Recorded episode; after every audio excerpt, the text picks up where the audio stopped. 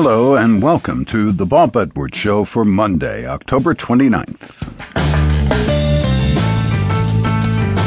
Lois Lowry came from one of those military families that relocated frequently. Lowry took comfort in books that fed her fertile imagination and eventually wrote books of her own. She wrote a very important one nearly 20 years ago called The Giver, and her newest book, Son, completes the story that now spans four volumes.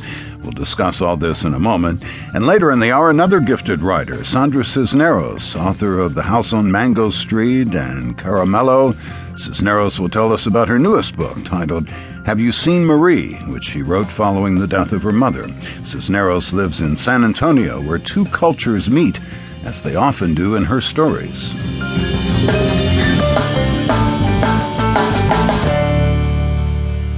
When writer Lois Lowry's book The Giver appeared in 1993, she was already a Newbery Award winner and the author of over 20 books for young people. But The Giver changed things for Lowry and her readers. It was the first dystopian novel for young people, and its ambiguous ending set off a fury among readers who clamored to know if its protagonist, Jonas, lived or died. The Giver won the Newbery Award that year and is still regularly taught in schools.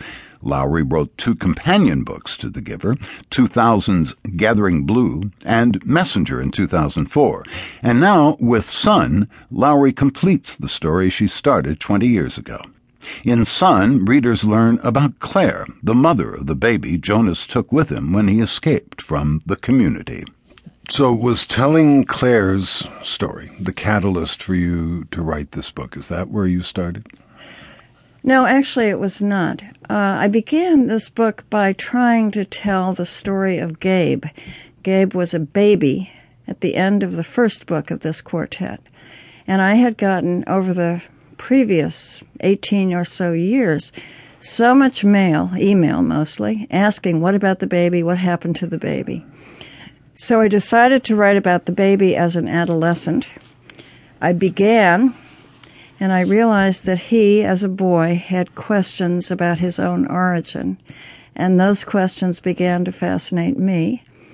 And I created the woman, girl, 14 years old when she gave birth to him, named her Claire, and the story became hers. How long have you been thinking about this book?